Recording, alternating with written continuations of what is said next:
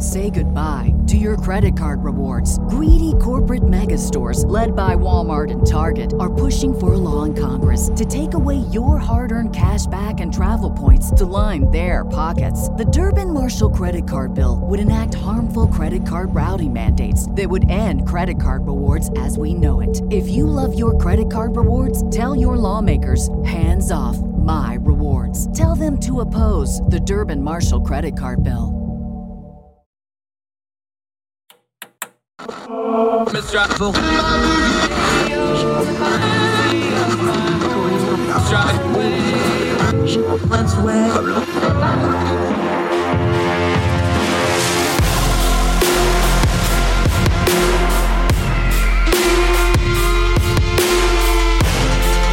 your host, Andrew Donaldson. This is Heard Tell.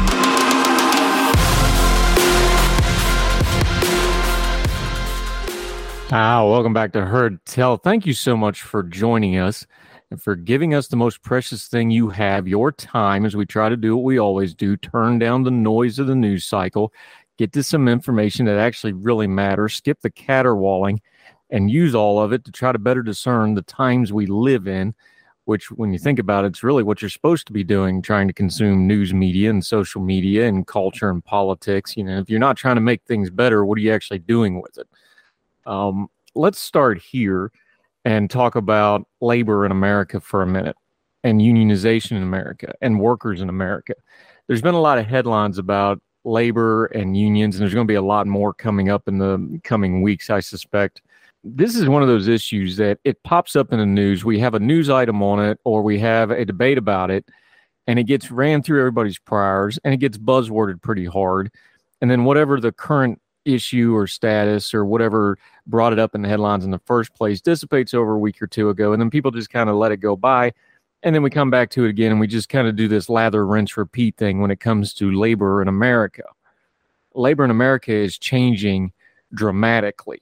Um, this is one of those things we learned during covid where the service sector part of our economy and the vast majority of our economy is service sector believe it or not folks really started paying attention and maybe a lot of folks first got their awareness of how much the service sector and labor gets affected by things because where you had you know schools shut down businesses shut down. I've told the story before when we covered covid. The elementary school and the high school are right beside each other in the district i live. The elementary school both of my young children went to and the high school both of my young children went to and go to they're right beside each other. Directly across the road is a shopping center. Big, you know, the anchor store for the shopping center is a grocery store. There's McDonald's, there's other fast food places, you know, typical little shopping center directly across the street. In fact, a lot of the kids walk from the high school across the street to the shopping center and then meet their parents later or go to Starbucks or go to McDonald's or whatever the case may be it was a juxtaposition of which workers were quote unquote essential and which ones were not because the schools were shut down for 15 months in this particular county. They just shut them down and kept them shut down. And a lot of people's jobs had restrictions on it but all the same people that went to the schools every day were seeing each other at the grocery store every day and at the McDonald's every day. And it was a weird juxtaposition and the workers at the grocery store and the other stores that surround a grocery store, they all still had to go to work and they all had to do what they needed to do. And it was a living reminder that labor is not a blanket term. Different workers are treated differently. Different people have different, you know, social stratas and classes into how they work. And thankfully, a lot of people took that as an opportunity to care a little bit more about hourly and wage employees in the service sector and how they got treated during COVID. I'd go that long route to get back to labor because when we start talking about labor and union labor specifically, it gets idealized a little bit too much. I'm for labor. I've said it multiple times. I'm from West Virginia. If there was ever a group of workers that needed a union, it was the coal miners. There's also not very many union coal miners left because of the industry. Now, there's a lot of reasons for that, but we're going to take a big picture here because there's some lessons from that that the auto workers that are currently on strike probably needs applied to that situation how politicians treat labor unions how labor unions treat the workers and also an example out in Vegas of a labor union and what they're doing out there. Let's put all these together to try to get a bigger picture. Too often in the news media, we conflate things that are not the same. A labor union represents its workers, but the labor union is not the workers. Let me say that one more time, real slow, because this is something that folks in the news media, and I've been guilty of this too, just skip over this a union represents its workers, but it is not the same thing as its workers. It can be in a properly run union with good leadership, good intention, accountability, transparency in its financing and what it's doing and its activities. That would be the ideal of a union. The problem is there are some unions that are not like that, where the union leadership makes a lot of money and makes a lot of money off their union membership and doesn't sometimes take care of their union membership the way they should while they get much more pay than their membership does and gets all these extra things and the union can sometimes suffer for it we don't want to idealize anything because then we lose perspective and we lose accountability a union can be a really good thing a union that is not held accountable or that gets too far into things like politics and fundraising and money because we all know what happens to any organization, whether it's a union, the country, government, churches, your own home and personal finances. If you're not held accountable and you're not responsible with those finances, money can corrupt and money can ruin things. Unions rise and fall on leadership, and the leaderships of those unions is pretty apparent pretty quickly. A lot of the old big labor unions have fallen down. And I know our pro labor friends will say, well, it was, it, well, some of it, yes, the environment's changed. And some of it, yes, there's people that are against the unions. But a lot of it is a lot of people found a lot of those old line unions weren't doing real well. They didn't always have the union membership in mind. And they didn't know how to work with their companies in a non parasitic fashion where if the company dies and closes, it doesn't matter how good your union is anymore. You're still out in the cold this is one area where our friends in Europe actually do it a little bit better than us. I think. Um, I know living in Germany and other areas, the relationship between unions and the companies are very, very different. Now, it's a different system of government, so this isn't completely applicable. You can't just take it and drop it in America and it works. But there's some lessons to learn there. In fact, when Volkswagen came over and built a plant in the American South, they immediately welcomed in having a union, but they weren't used to the American style union, especially the you know union um, United Auto Workers style union that came in, and they were shocked at how adversarial they were, and they were shocked at how the negotiations went, and it was very um, tedious, and they went through a long process with that, and it eventually got voted down at that particular plant. But it really surprised the Volkswagen folks from Germany because they're like, well, we've always had great relationships with our unions. We don't understand this a good union with good leadership has a symbiotic relationship with its company. Now, the company also has to have good leadership and also cannot be against its own employees. Again, that's idealized, right? You have a good company with good leadership that makes a profit and uses that profit to take care of its workers, not just its stockholders or whoever's in charge of the company. Too often in these debates with labor, we talk on idealized terms bad company, good union. Or folks on the right will say bad union, good company. The truth's usually somewhere in the middle and somewhere on that grayscale of real life, not the buzzwords and the idealized version of labor and unions and companies. But in a perfect world, yes, you would have a symbiotic relationship where the union works with the companies, the union membership protects their folks, the companies work with the unions, everybody makes money and goes home. I said it over and over again when I was in management um, tell guys all the time, like, what do you want to do here? You want to make money and go home happy, or we're going to sit here and fuss? The goal is for everybody to make money, make a good living, get their benefits, take care of their families, take care of themselves, advance themselves in their careers if they so choose to do so. That's the goal. But sometimes that can't happen because the company's corrupt or the union's corrupt. All unions are not made the same. And everybody that talks about labor are not made the same. Let's take a couple of examples here. President Joe Biden went and walked the picket line at the UAW strikes. Auto workers are on strike. A lot of people had thoughts on that. Didn't really bother me. Joe Biden's been a pro labor guy for all of his 50 year career. Didn't shock me in the least. It's an election year. He's running for reelection. That's kind of his bread and butter.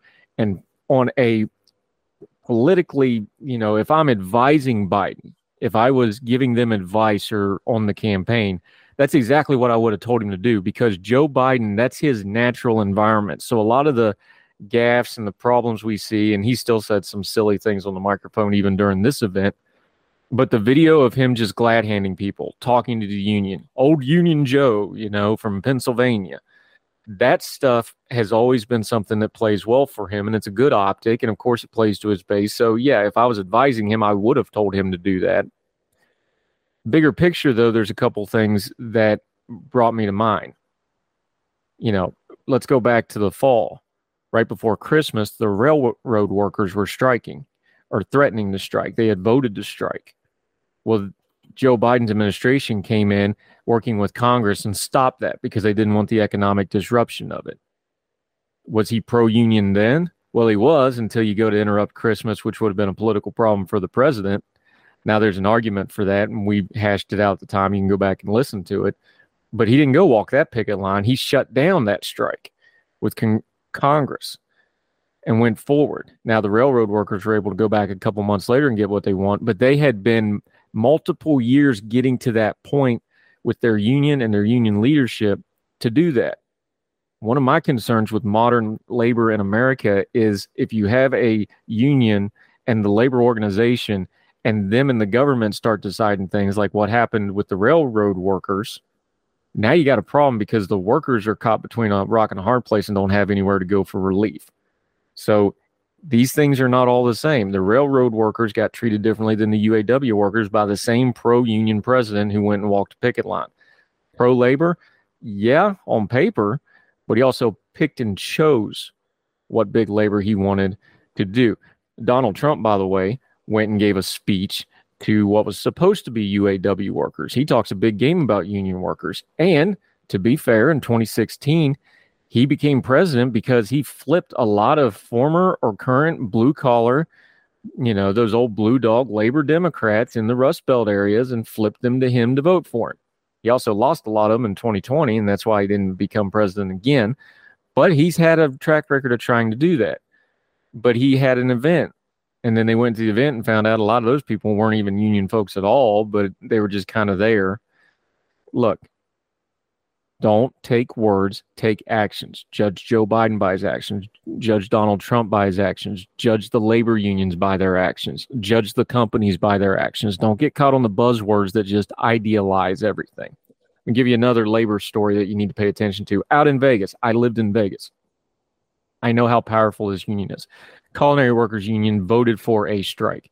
Give you an idea there's about 18,000 UAW workers that are on strike right now. It's getting all the headlines. Culinary Workers Union is something like 40,000 strong, and it's actually probably more than that when you go. They may have had 18,000 people at the voting meeting. They had the Thomas and Mack Arena completely full um, for the vote. There's not been a culinary union strike uh, in 40 years, and that's because most people understood – that it would be mutually assured destruction to have a strike in Vegas of the culinary union workers. That shuts down the hotels, that shuts down the casinos, that shuts down the restaurants, it shuts down pretty much everything. And then expedient it expands out because what happens is you get a lot of people. I'm one of them. I'll be up front, biases on the table. Even if I'm not completely sold on big labor and some of the labor stuff going on, I wouldn't cross a picket line. I just couldn't do that. It's just something I wouldn't do. So you'd have even more people not working just because they're not going to want to cross the picket line, support, and or not be involved. This is a union that is very well run. This is a union that knows what they're doing. They know how to negotiate and do the brinksmanship without falling off the cliff. That's why they haven't had a strike in 40 years. They really picked their moment well here out here. Again, unions, all strikes aren't the same. All unions aren't the same. You got to take these a piece at a time F1 is coming to Vegas, the F1 uh, Racing League. This is one of the biggest things that's ever happened in Vegas. They're going to be there in, in just under two months now. F1 is one of the biggest auto racing things in the world. It's much bigger than NASCAR on a worldwide stage. They're going to be in Vegas in less than two weeks. They're already doing the prep for it now. So, threatening a strike before that. And the Super Bowl's coming to Vegas in February. The preps are already underway for that, plus the normal tourist traffic the culinary union really, really, really picked their spot perfectly because this is probably the most leverage they are going to have in a very, very long time. Vegas cannot afford to have a shutdown with F1, which they're trying to get to be a regular thing. And it's going to be a spectacular TV optic. And the Super Bowl coming, which is, of course, the biggest thing in America every year. So I suspect just getting the vote authorization strike, they didn't go on strike, they just authorized the strike for their uh, union leaders to call whenever they're ready to call it. I suspect just the threat of that and the fact that the union leaders have that in their pocket, they'll get that negotiation done now. They picked a good moment. They maximized their leverage. They got, I think it was over 90% of their uh, membership involved, unlike some of the railroad stuff where it was piecemeal and not completely um, solidarity there. The culinary union workers really knew what they were doing. let's take one more labor example before we end this conversation. Again, not judging, just laying it out. The Teamsters Union is another one of those unions that have really fallen off. And it's amazing in America, we talk about the UAW, union labor is now somewhere down around 10% of all workers. And I did bump up just a tick in the last year a little bit, but it's only about 10% now.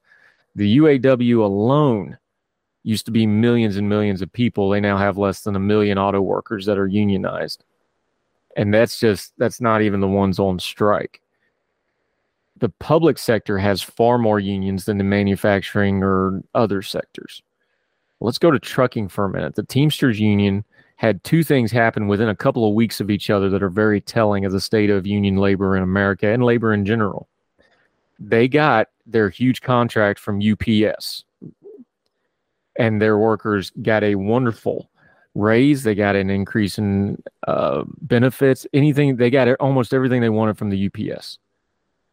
But their membership at Yellow Freight, almost thirty thousand strong, got nothing because the company closed. Now the company didn't close because of the union.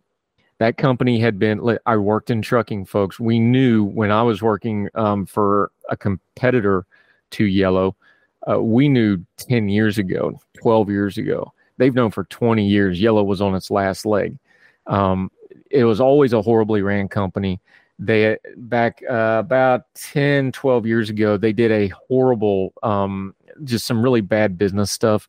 I don't want to get into the weeds on it, but Yellow was a huge company. It was a union company. Though 30,000 of those union people just straight up lost their jobs because that company went in bankruptcy. It went into liquidation. They just got rid of the whole thing. They were done. So they were, you got guys that worked 20, 30 years, no benefits, no nothing, retirement gone, gone. Another example, though, same union that the UPS guys had, but the company wasn't accountable.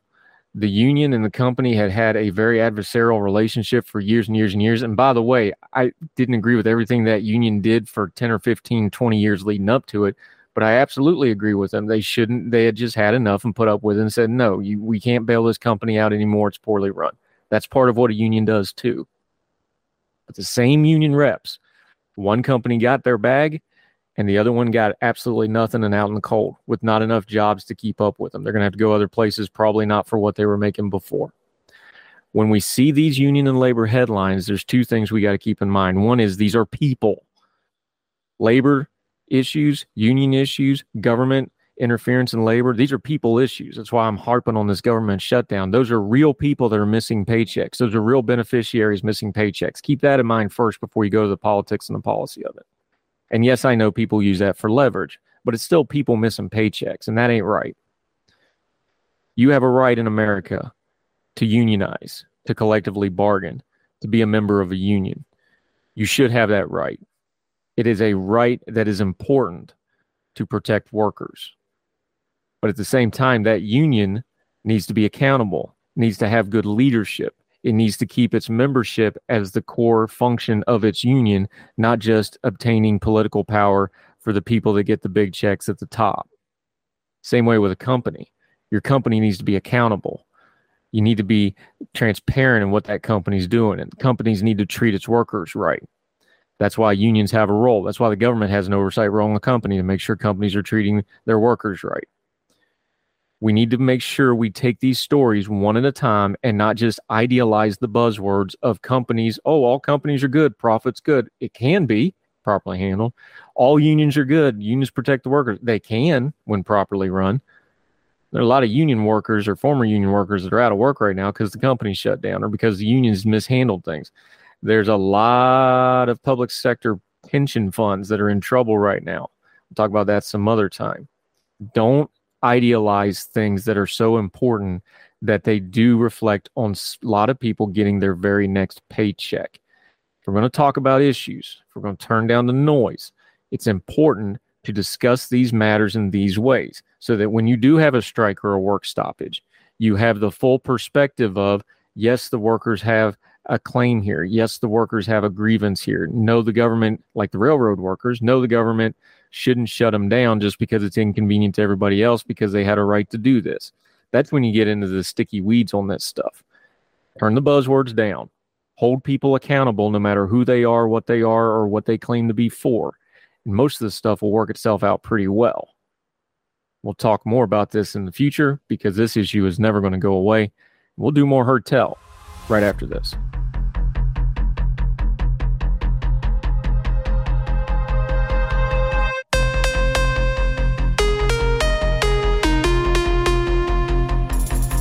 Say goodbye to your credit card rewards. Greedy corporate mega stores, led by Walmart and Target, are pushing for a law in Congress to take away your hard earned cash back and travel points to line their pockets. The Durbin Marshall credit card bill would enact harmful credit card routing mandates that would end credit card rewards as we know it. If you love your credit card rewards, tell your lawmakers hands off my rewards. Tell them to oppose the Durbin Marshall credit card bill.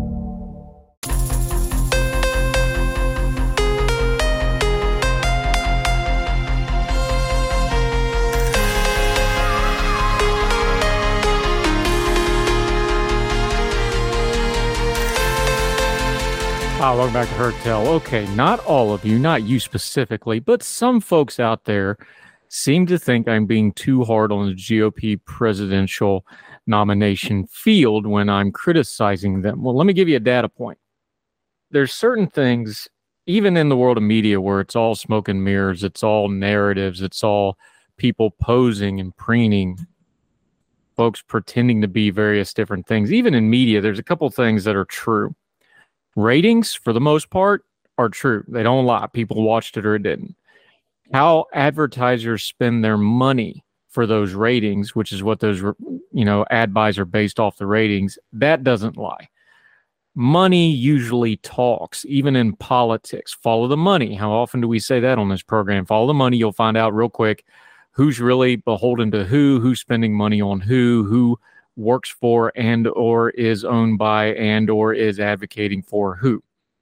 So when it comes to the GOP presidential primary debate, the first one and the second one, the money talks. This is from um, Max Tani at the Semafor. We will link to it, heardtell.substack.com. Make sure you get the free subscription there so you get all the notes, everything we're doing with both Heard Tell and my writing and media. Advertisers from Semafor paid a premium for airtime during the first Republican presidential debate on Fox News, but it looks like they'll be getting a major discount during round two on Wednesday night. This was, of course, before we covered it. We also did our full uh, review of that uh, absolute cluster of a debate. You can hear that on the previous episode of Heard Tell. Semafor reviewed the rates the network shared with one perspective ad buyer for both the first and second GOP primary debate. For the first debate, the cost of single 30 second spot ads topped $495,000. That's pretty premium when it comes to ad buys. But the second 30 second spot, the same spot for Wednesday night's contest, would cost just over 200,000, more than half off. Another ad buyer did not share the rates for ads running during the first debate, but confirmed Char- Fox was charging 225k for 30 second ads during the broadcast and immediately after and 125,000 for a 30 second spot during the broadcast before it. The drop in ad rates, this is Semafor, reflects the drop off in drama in the 2024 primary. There was plenty of incentive for advertisers to buy ads in the first contest, which helped drive record prices for airtime during the 2020 debate. This is a parenthetical. ABC charged a reported 375,000 for a 30 second ad buy. It was the first time for audiences to see many of these candidates. And until just days before the debate, former President Trump was still publicly toying with the idea of showing up. As non Trump Republican candidates fail to gain traction in the polls, there's less incentive for advertisers to pay for the same record rates as the first contest. Sans Trump, this is a quote. These debates just aren't big time TV because the GOP primary race has become a snoozer, one ad buyer told Semafor. A source familiar with the Fox News debate acknowledged that there was a decline in ad rates between the first and second debate, but told Semafor that the prices were, quote, not accurate in terms of what was actually being sold, end quote. The source added the demand for ads had risen after the first debate, outperformed ratings expectations, and that the network had a divisive, diverse, not divisive. The debate was divisive. This is diverse. My bad. Array of advertisers lined up, including those in technology, entertainment, finance, so, what does this all mean? It means my criticism that people aren't paying attention to this is not only valid, it's showing up where it really matters in the ratings, in the ad buys, in the business end of this thing. Folks just aren't as interested. They got one good look, it bumped the rating up higher than folks thought it would be. And the second disaster piece, I think, will further denigrate this Fields thing. Plus, there's just the big elephant in the room of the poll numbers aren't moving. None of these people are gaining on Donald Trump. And if you don't gain on Donald Trump, everybody's just kind of wasting their time here because that's the goal, right? If you're running for president in the GOP party, you got to knock off Trump to get the nomination. None of them seem particularly willing, able, or frankly, how to have a clue how to do that. And the money proves it. More Heard Tell right after this.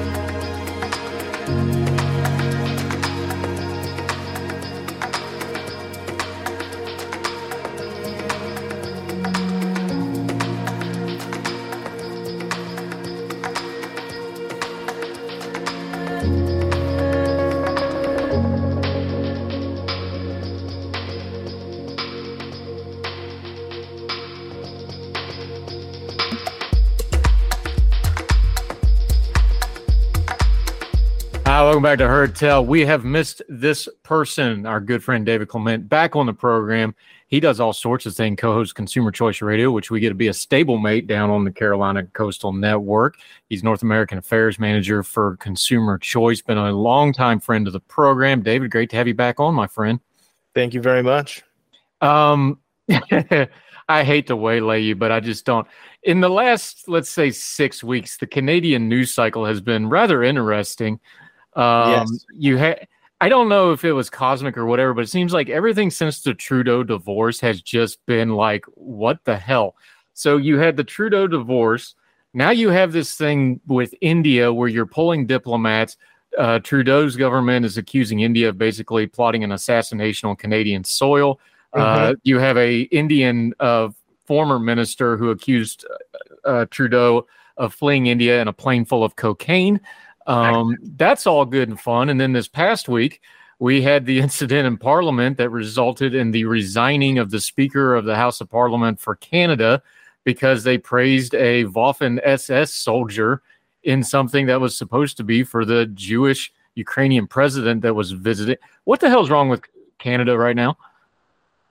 Uh, it it seems like we have a government in like its dying death throes where it just starts to flail around and all of the cracks are being exposed and all of the incompetence is being exposed all at once. And for a government um, that I think was best described uh, as a PR marketing firm running a G7 nation, um, they are in in above their heads right now. Um, it almost feels Trump esque, where you think that scandal A is going to carry the day, and you just let it sit for 24 hours, and then bam, something else comes out, and then they try and respond to that, and that turns out not to be true, and it just it's. Um, the, I, I don't feel. Uh, I'm not envious of of whoever's doing crisis comms right now in Ottawa. No, you wouldn't need to. The last time we talked to you, we talked about this. We've talked to some of our other Canadian contributors about it. There, there's a real inertia problem with the Trudeau government. They've been there a long time. He's been in power for a while. The core group that was originally there, almost none of them are there in the cabinet or the staff or the. Mm-hmm. He just did another shakeup. You just mentioned the com shop. They just had a shakeup not four or five weeks ago. Saying, well, we got to reset our comms. And they got rid of everybody, got all the new people in. Good luck with the new job, folks, because you got to mess. Yeah. Some of this is coincidental, but the thing about coincidences is if you go back far enough, there is this just this inertia thing. It's like you said, it's like this feels like a government that was really big on the perception and optics and the Trudeau name and the brand and all that sort of thing. And frankly, a lack of other options. And we can talk about the Conservative Party not having a viable contender to Trudeau some other time. It feels like live by the PR, die by the PR, and now just everything's converging at once. Is that kind of a fair way to lay out the big picture? Yeah, I think so. I think so. Um, and whether or not that's a government that got too comfortable, um, I think that that's probably accurate. They just got too comfortable, um, feeling as though they had it in the bag and it was just business as usual. And I don't think that they were really prepared, uh, or their assessment of Pierre Poilievre as conservative leader ended up being accurate because all of the all of the usual sticking points that the liberals had used effectively against the conservatives are not working. And we know this from the polls because depending on which poll you're looking at, the conservatives are up by as much as 12 points. Um, and on most polls, right now they're veering into majority government territory. Um, and so the usual uh, shots that the liberals would fire at the conservatives have not stuck. And uh, they seem not to know what to do. Uh, and then all of these scandals makes it worse, and they're on the defense 24 7. Yeah, David Clement joining us from up in Canada, Consumer Choice Center, our very good friends over there. You're one of the ones that kind of taught me about this uh, when it comes to Canadian politics and especially Canadian news media covering politics. Your line has always been the thing with the CBC and Canadian politics is just don't be America. Well, you just said it. This feels really Trumpian. This feels really messy. Canadians are the nice folks, eh? You're the people that j- we're just going to go have a Molson and work it out. We're not going to yell. We're not going to. This is ugly. This is embarrassing. You see a lot of Canadian talking heads on social media just kind of privately talking about like this. This is really embarrassing stuff. This string of events and how this is going. If that's the ethos, don't be like America, and you're already calling it Trumpian that's got to kind of sting and hurt. That's like a shock to the system thing that transcends just the politics and the policy and the individual incidences, isn't it? It is. It is. And it, ironically, one of the kind of uh, unspoken things in Canadian politics, which we've talked about before, is like a, a soft anti Americanism. And even in trying to PR manage some of the disasters that are going on. So, like another one which you hadn't mentioned yet, but it, but is um, was a big issue was um, protests uh, in regards to pronouns and gender policy in school because there's this growing rift between largely conservative premiers, um, our version of a governor, uh, who are enacting policies that say, okay, any changes for minors up to let's say 16 we have to involve the parents here. We have to if a kid wants to change their name or their gender we have to inform the parents. And there's these huge rallies um, basically opposing uh, the way things were or in favor of these kind of parental consent laws. And trudeau came out and called the the people who support these laws divisive and bigot, bigoted and homophobic. Um, and that's and, and and said that they were being brainwashed by uh, American politics and American right wing news, um, and usually that would work. Usually that would be like a ooh, is this too American? Um, but just two days ago, yesterday, I think it was the the Muslim Association of Canada um, came out and asked for an apology from Trudeau uh, for his comments about those who are concerned about gender topics in school. Um, and so, all around, it, it's a shock to the system because it's something that we probably wrongfully pat ourselves on the back for in terms of not being American. Um, and now even the attempts to change the debate and, high, and and frame the opposition as "ooh, that feels too American" aren't working. Um, and you have major diaspora groups in Canada offended that the, the, prime minister is essentially saying that they're brainwashed by Fox News or Tucker Carlson or who, whoever else is talking about those things in the U.S.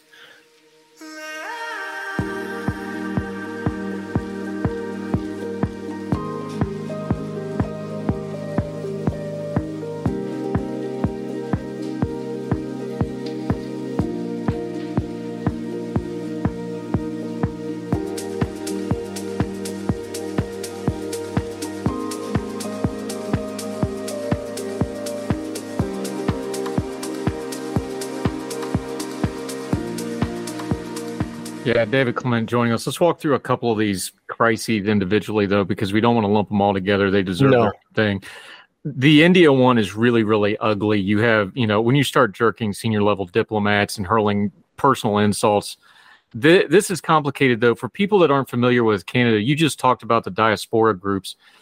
This is kind of in a fight between diaspora groups and it's spilled over to everything else. Just give the lay of land a little bit because you have, you know, Hindu nationalism, which is a really mm-hmm. complicated issue that's really hard to understand if you're not involved in it. Mm-hmm. You know, I don't want to get into the weeds on that too much, but you've got them. You have a large Sikh population that has, um, you know, for a minority group, a considerable political presence in Canada. That's involved here. The the India thing. This is not just an international thing in the press. This is a very real thing in Canada that needs to get cleaned up quick, and they don't seem to have a way to clean it up quick. No, this is one of the. This is largely, if it's true, is bigger than the two Michaels being detained in China for 900 days or however long it was. Um, so, long story short, there is a very prominent uh, Sikh population in Canada. Um, they are um, very concentrated in certain ridings or congressional districts for American listeners. Um, and so they have a, a, a strong uh, voting bloc presence um, in these ridings. So, an example would be in some of these ridings, when we have an election, in many instances, all the candidates on the ballot will be members from that community um, because the, the concentration is so high there. Um, and with that that diaspora, there is a group of of Khalistani separatists, if that's what we would like to call them, whom want a separate state uh, in India and advocate for separation. Um, the Indian government views those people very negatively um, and regularly refers to as to, to them as terrorists. Um, and the scandal is that one prominent Sikh independence activist um, was killed. He was gunned down outside of um, the temple, I believe is the correct term, uh, that he led in BC.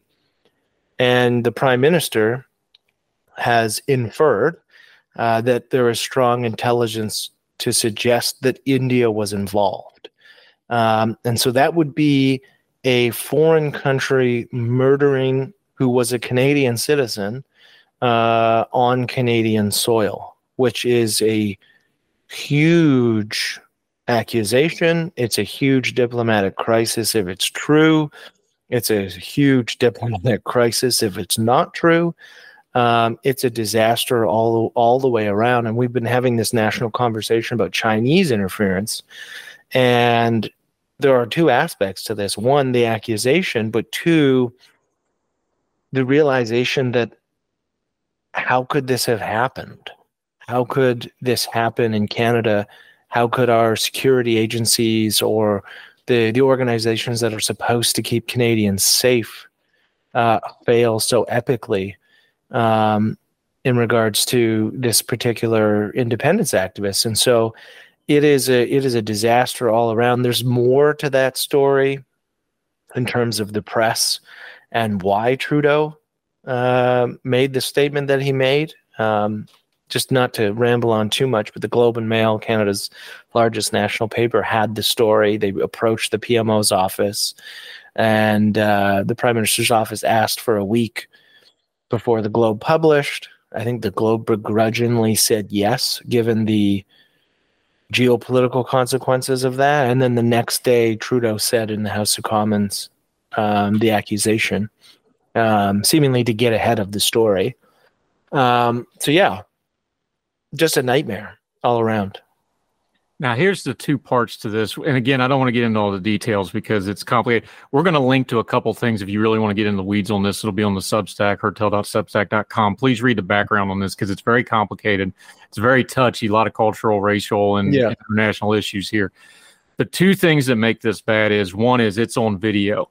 They've got that mm-hmm. whole, and it's clear. Look, this isn't some random gunman walked up. This is coordinated. These are people that knew what they were doing. This was an assassination. You can tell. It was a hit yeah, it was a hit. There was two cars. There was multiple people. It's on video. Like anybody that's ever seen an action movie watches that on video, and you immediately know what that is. That's one yeah. reason this is so bad. It's on video. Two is for Trudeau to go to the Commons practically immediately. I think it was the day after or two days after, and to level that accusation. We talked to some of our other. You better have the goods if you're going to do that that, mm-hmm. that, I think that threw everybody off. I know even the American government issued a statement. It's like, okay, we need a full investigation because for mm-hmm. you to come out that strong, that fast, right off the bat, mm-hmm. immediately, he better have that to go there. Was that the feeling in Canada too? Were people taking them back? Just the con- and again, this is a Trudeau government. We've got a history now over the summer of some really bad com decisions Mm-hmm. Who made that call to go that public and that hard that fast on this? Because that that took me aback, and I'm somebody that cover follows a lot of foreign policy. I'm like, whoa, you better have that one if you're going to go there. Yeah, it's um, I I think and now if your modus operandi for government is how do we win the news cycle or how do we minimize damage then it makes sense, right? The Globe and Mail had them. They were done. And they figured, okay, well, the Globe can publish another damaging foreign interference story uh, because they were the ones who broke all of, all of the China stories for the most part. Um, or we can try and get ahead of it. And they tried to, to get ahead of it. And now we have a major diplomatic crisis. India has suspended visa services in Canada um, which may not sound like a big deal, but you have m- well more than a million um, Indian Canadians who regularly travel um, to India. Um, some of whom who have an Indian passport, many of them who are children of um, Indian immigrants who wouldn't, who can't. Their vacations are now canceled. They're in limbo. Those people also vote. Um, so there are other consequences here too so yeah, it, they were in a bit of a no-win situation. Um, but at the in the same sense, it's kind of their own doing because once you would have, well, you would assume that once you have that intelligence and you're confident enough to make that statement in the House of Commons, you shouldn't need the Globe and Mail to push you into the corner to talk about it. As soon as you, as soon as that comes across your desk, you immediately elevate, escalate, and react accordingly. And you need to have the perspective that politics be damned. It doesn't matter whom we're going to bother or what the, the local implications of this may be. We're going to do the right thing. And the right thing here is if that's true, it's shutting down consulates or embassies, it's expelling diplomats, and it's treating this with the seriousness that it deserves um, rather than having a newspaper force you into a corner and then getting caught flat footed.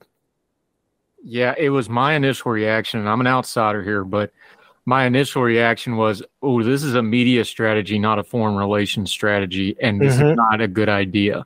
Because even if it's true, you would back channel that to the to the Indian government and go, "Hey, we know you did this. How are we going to address this to cool this off?" Yeah. It felt like a media strategy without a geopolitical strategy behind it. We'll see how it plays out, but that's just how it hit me as somebody that, you know, halfway pays attention to this sort of thing. Yeah, it, it really hit me like I, I really couldn't believe he was saying it, frankly. It, it felt rushed. Yeah. And the fact that it felt rushed means they didn't give it the critical review it deserved. And not to interrupt you, that was not a normal Trudeau speech. Trudeau has a real cadence to his speeches. He mm-hmm. has a way he fire because he formats him and then he goes back at the end and does it again in French and that sort.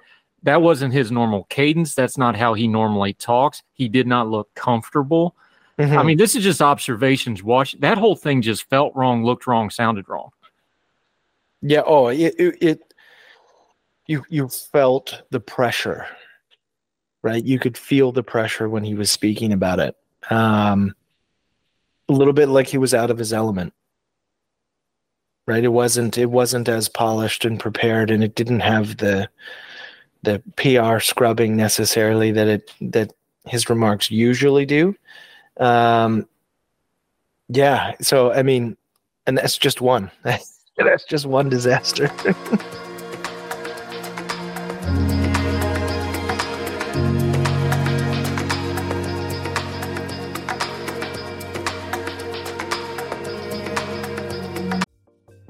Folks, if you've listened to the Heard Tell program, you've heard our friend Gabriella Hoffman, but you need to make sure you're checking out her podcast, District of Conservation. It's a podcast exploring the nuances of true conservation efforts from DC and beyond. From topic discussions to exclusive interviews with conservation and energy newsmakers, Gabriella keeps listeners appraised of the latest news stories while elevating important voices. Listen to District of Conservation on Apple Podcast or wherever podcasts are played. Religion is at the intersection of our 21st century life, even if we don't express a faith. At a time when it seems that religion isn't as prevalent as it once was, it still leaves its mark everywhere. As a pastor, I know that religion isn't something I just do on a Sunday, but it's found in every nook and cranny of my life. Sexuality, politics, social media, the economy, war, nationalism all have some kind of religious angle to them. And as a communicator, I want to find the stories that can help people understand this part of our society that is so important to so many. Hi, I'm Dennis Sanders, and I'm the host of Church and Main. Church and Main is a podcast about the journey of faith and where it intersects with modern life. I look at faith with a journalist's eye, asking the who, where, what, why, and how religion affects some of the major issues of the day. Join me as we journey together. You can listen to Church in Main podcasts at the website churchandmain.org or on your favorite podcast app. I look forward to seeing you.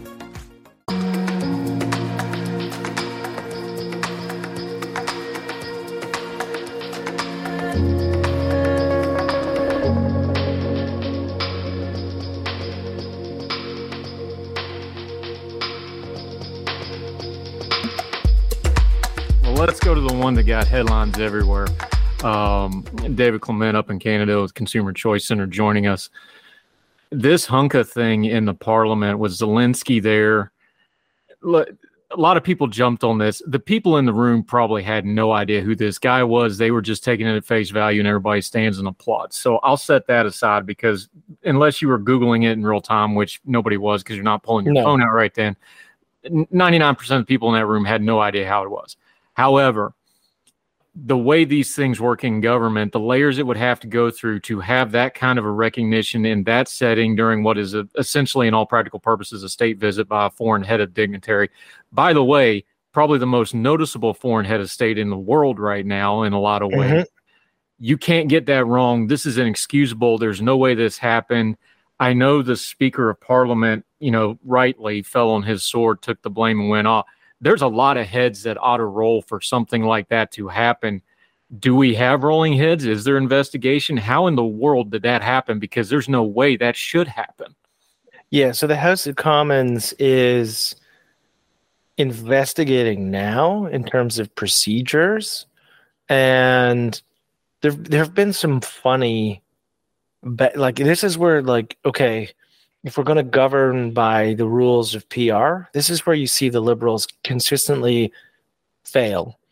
Um, so right after it happened, the next day, Karina Gould, who happens to be my member of parliament, um, looked to seek a snap motion on the on the floor to erase the speaker's remarks and to erase all audio and video of the acknowledgement of this soldier, which is unprecedented.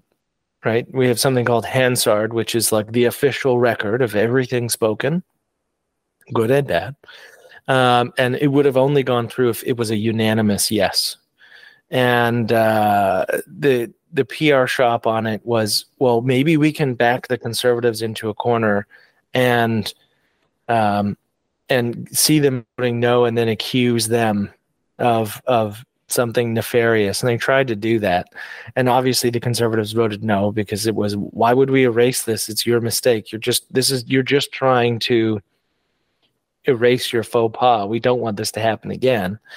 Um, and then the second one, which happened, was Pierre Poilievre, the leader of the Conservatives, had suggested like maybe there needs to be some sort of vetting process for people we're going to honor as guests. And the Trudeau response was Mr. Poilievre wants every person to enter into the House of Commons to be vetted by the RCMP. That's egregious and violates our liberties. It's like, no, we're not asking for guests to be vetted or for visitors to be vetted.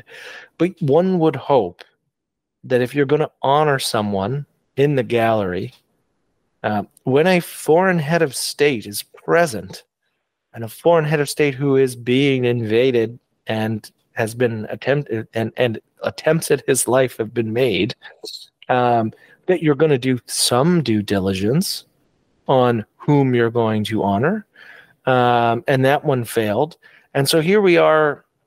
For me, the the the official story is it was Anthony Rota's decision. He was honoring a request from a constituent. I think it was the grandson of the soldier. And whoops, like we just made a mistake. Um, I I don't I I cannot fathom.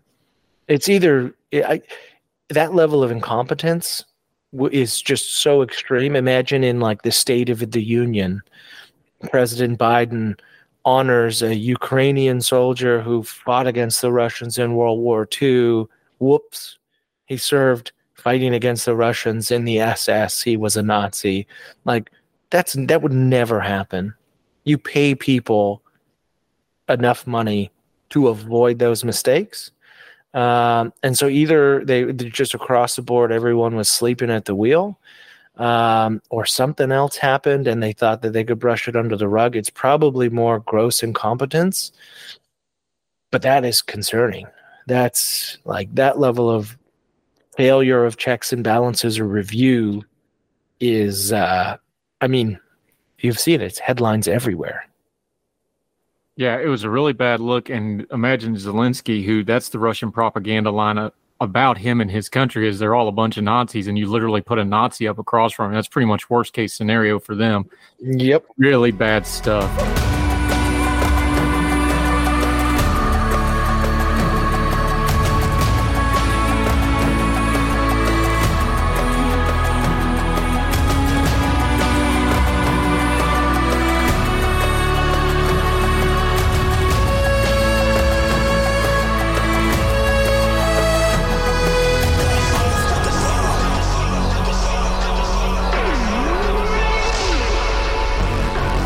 David Clement joining us. Underneath all of this, though, man, it feels like we've been talking about this for a couple of years, but what's really the problems in Canada underneath this are economic concerns, mm-hmm. the housing crisis concerns. There's now a commercial real estate crisis that really popped off in the last, eh, probably since April, Mayish timeframe, I think, is when this really got sort of ugly that is now affecting businesses. And you've got the media crisis where there's a real debate in, in Canada about what kind of a media they're going to have. What's the role of the CBC? What's the mm-hmm. role of independent media? Those three things don't seem like they're super aligned, but they're kind of all combining at the same time of, hey, we've had this problem for years. We don't know how to cover it. We don't know how to talk about it, but everybody feels it in their everyday life. And that's underlying all this other political stuff, isn't it? Yeah, it is. And it's you'd almost we'd have to sit down for like a Joe Rogan style three hours to really get to the root of like all of these faux pas and how it's like everything is converging at one time.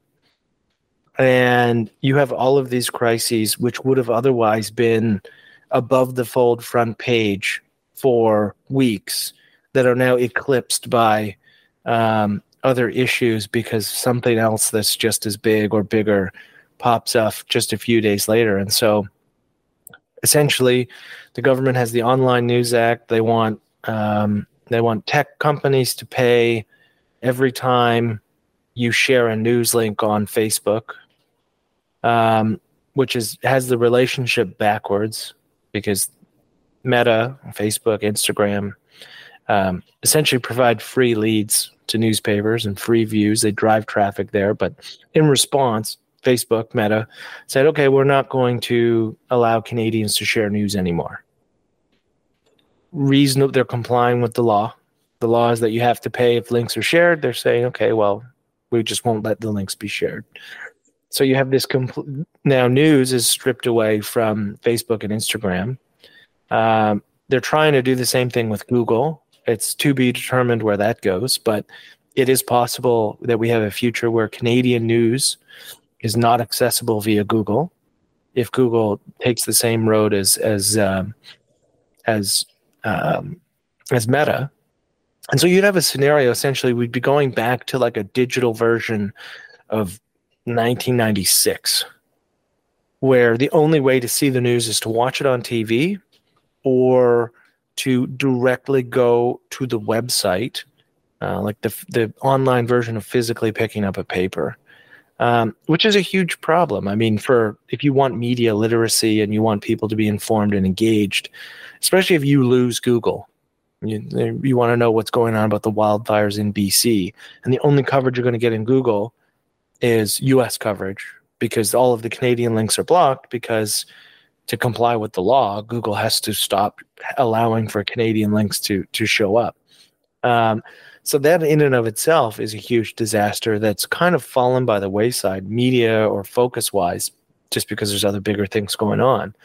Um, but we have that it, under the the umbrella of a huge national housing crisis at the same time, and skyrocketing rents, and people feeling like they're getting poor by the day. Uh, and so it, it, just feels like the perfect storm of of toxic policies or toxic decisions um, coming to a head all at once.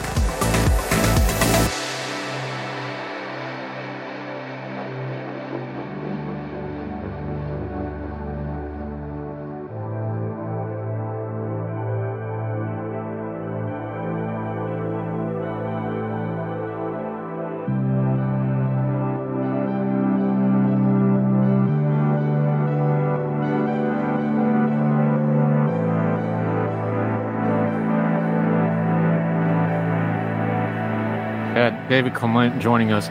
Um, for those of us, I'm sure we have Canadian audience. I've seen the numbers. Appreciate y'all. Um, for the American audience, the international audience, give us one or two things in the headlines that are coming up. Obviously, the Trudeau government. This is going to go for a while because we're not really super close to a general election or anything like that. At least we don't think so. But what's a couple things that we should be watching in the headlines to peek through of what's going on in Canada right now as we start to head through fall into the winter? Oh, okay. Uh, that's a good one. Where to start? Um, I'm not saying y'all get cranky and things happen in the wintertime up in Canada, uh, but y'all start no, staying indoors, funky things happen, my friend. Yeah, yeah. Um, I would say the pronoun debate is picking up because it's fractured. Um, you have a, a, a federal government or let's say folks on the left who have largely cast anyone with any type of concern as a bigot. Um, and I, I find myself more on the left of the pronoun debate um, than than most people. But the problem is, is that it's at odds with what how Canadians feel. And so when Trudeau comes out and says anybody who disagrees with this, et cetera, is bigoted and homophobic, something like 68% i think of canadians feel that there should be some form of parental consent in regards to name or pronoun changes for for minors in terms of when they're in school.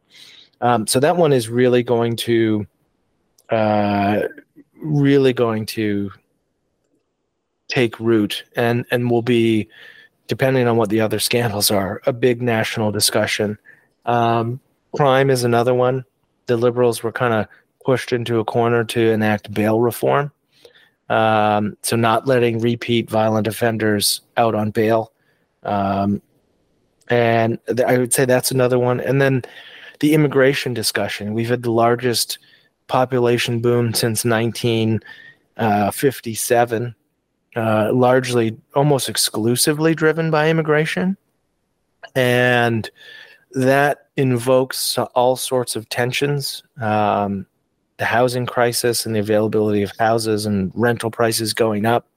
If you're not building enough uh, homes and you have more people chasing the same supply of units, prices obviously go up. That's really putting a squeeze on people. I don't fall into the camp where I blame immigration for that.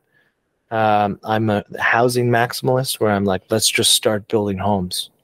I I want these people here, so let's make sure we just rapidly build or rezone properties um, to to cover that gap. Um, and yeah, I, I, would say that that's probably the big national headlines um, that will carry the day outside of the ones we've already talked about, which feels like an administration's worth of issues all in one.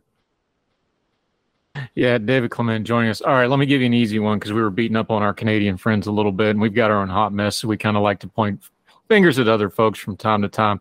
How's your personal war to make sure Canada continues their long and proud tradition of drinking beer going up there, my friend? Oh, it's going. It's going. Yeah, I've been dealing with some some nefarious research that says Canadians or anyone really in general shouldn't have more than two drinks per week um, essentially Health Canada funded a report uh, from the Canadian Center for Substance Use and Addiction.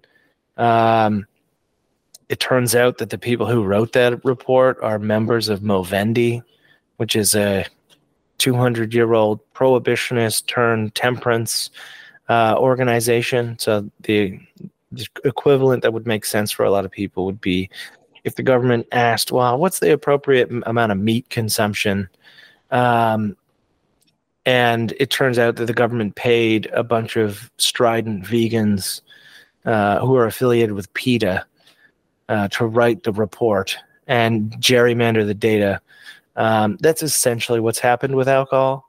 Um, is exactly that. And so uh, I've been doing some work on just highlighting how how uh, how junk sciency it is um, to approach health policy in that way, um, but also how hypocritical it is from a harm reduction perspective. Because, like, an example would be in BC, it's decriminalized to buy and consume crack or meth or heroin, for that matter, um, and so we have we take a harm reduction approach there, but we're going to lecture people if they have that third beer in a week.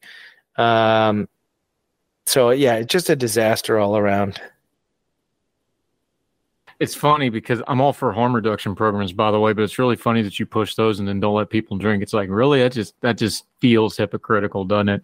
Yeah. Uh, David Clement, touchy issues, stuff we really need to keep an eye on, both above and below the border. Look, I've been telling a lot of folks that don't follow a lot of look, India is not only the largest democracy on earth, it either mm-hmm. already has or is getting ready to surpass China as the largest country on earth and it's yeah. far less economically developed. It's about ready to explode in importance, both economically and geopolitically. You got to pay attention to what's going on in India, and we need to make sure we keep that allyship nice and strong. Canada's not doing great on that right at the moment. America's no. doing a little better, but it's an important friendship, especially when you look at that part of the world and what's getting ready to happen. My friend, let folks know what you got going on. Tell them about the Consumer Choice Center, what you've got going, how they can find you, and how they can keep up with you until we get you back on Heard Tell again. Yeah, consumerchoicecenter.org uh, is our website. You can see everything we're working on. Uh, you can follow me on Twitter at Clement Liberty, uh, where you'll see all the latest and all my ramblings and rants on everything that irritates me on a day to day basis. which, which you're not having to go looking for it right now, man. It's finding no. you, as my uh, my old aunt would say. The trouble's coming whether we want it or not. yeah, Yeah, it is gift wrapped. So, um, yeah, thank you again for for having me on. Always a pleasure. Yeah, we'll keep getting you back. You do good work, sir. David Clement up in Canada. Appreciate your time, sir. Thank you. Thank you.